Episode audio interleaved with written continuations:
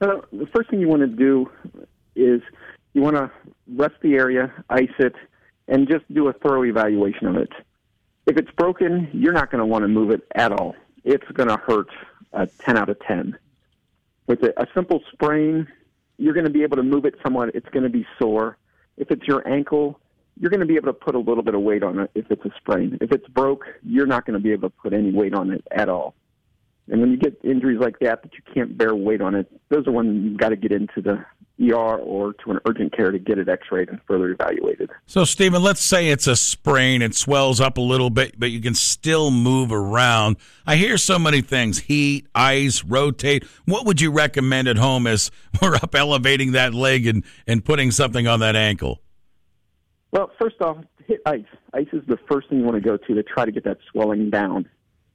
And I always recommend the first 24 hours to ice it.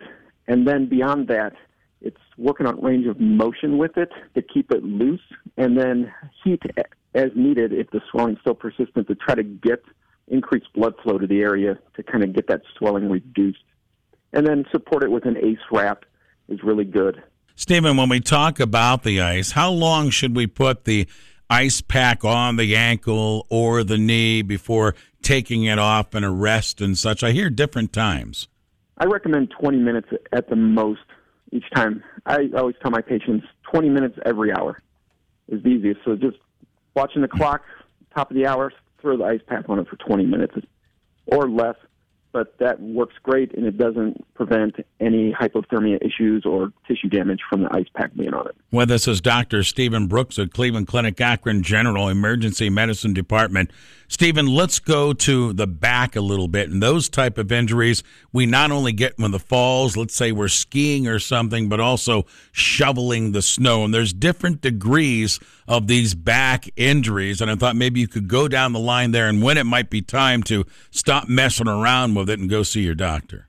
Well, the first thing is prevention, especially with snubbling, shoveling snow.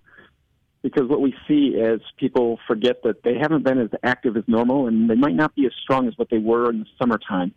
So instead of actually lifting the snow, pushing the snow with the shovel off to the sides, that's the best thing you can do to save your back. And then warming up beforehand, stretch out a little bit to get yourself limbered up to do it, and don't overdo it. Stay hydrated. Those are kind of the keys.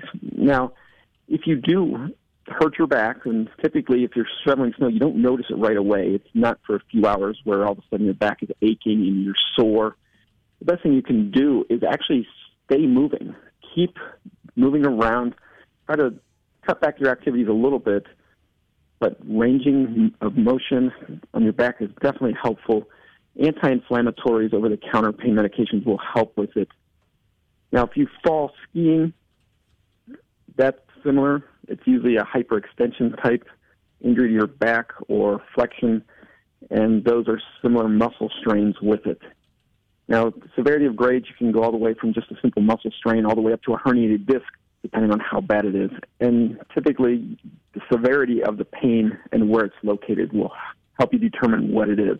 If it's just focused in your low back on the sides, not right in the middle, more likely a strain and you can attribute it to a fall or doing a lot of shoveling. But if you get pain radiating down into your legs, that can be a sign that it's something more, possibly even up to a herniated disc. And at those times, you need to get in and get checked out, whether it's through your primary care doc, an urgent care, or through the ER. Stephen, is there also a, a timeline in regards to this? If we hurt the back in 24, 48 hours, 72 hours, it hasn't gone away, to go see your medical doctor. Do you tie some sort of timeline with that? The timeline I would recommend is within 24 hours, if you're not starting to feel a little bit better, to at least reach out. Uh, start with your primary care doc. If it's severe pain, yes, reach out right away. But if it's you're still functional, you don't have any of the radiating pain down into your legs, then 24, 48 hours, you should start to feel a little bit better. But after 48 hours, if you're not feeling better, definitely reach out to your primary care doc to get checked out because sometimes you might need a muscle relaxer to help out with it or a little bit stronger anti-inflammatory to help with your symptoms. Stephen, and we're talking with Dr. Stephen Brooks. Same type. Uh, you were talking about the ice, twenty minutes and such. Uh, what about a back injury? Is the treatment different or similar? For back injuries, I recommend heat heat seems to work a little bit better because you increase blood flow to the area to kind of decrease the inflammation buildup that is there. And it helps keep everything loose and warm so you can stay active and keep working on range of movement with it. Heating pads work really well. Those stick on heating pads, like Thermacare is one of the brand names, that just stick on your clothes. They stay warm for 10 to 12 hours. Nobody knows you have it on, so you can still stay really functional, and people don't know that you got a back sprain or strain. All right. With us is Dr. Stephen Brooks, Cleveland Clinic Akron General Emergency Medical Department. The other issue I wanted to talk about was the head injuries, and this can be really dangerous playing with a head injury. So give us the overview on how you look at it's not a simple bump on the head. Anything with a head injury can be concerning. Well, you want to watch out for red flags. If you fall, hit your head, whether it can be out walking in a driveway, sidewalk, slip on the ice, hit your head, or you're doing sports in the winter like skiing and hit your head. The keys to look for are the red flags, and that is confusion, dizziness, loss of conscience is a big one. If you fall, hit your head, and you're knocked out, that is a huge red flag. You need to get seen. Nausea and vomiting can be warning signs that it might be a little more severe. And then one big thing, if you are on blood thinners, examples are Plavix, Eliquis, Coumadin, if you fall and hit your head, you definitely need to get in and get checked out because you're at high risk for some internal bleeding in your head. Yeah, it's nothing to mess around with, is it, Stephen? I mean, when we talk about the blows to the head, that that's concerning right away, I imagine. Yes, it is very concerning, especially those that are on blood thinners. And we see a lot of older people that are on blood thinners, mm-hmm. and they're benign until you fall. And you've got to get in and get checked out on those. But typically, safety is the best thing, precaution. So pay attention when you're out walking on slippery surfaces, getting in and out of cars, get out slowly, make sure your footing is really secure. If you're walking in snow or icy, take shorter footsteps.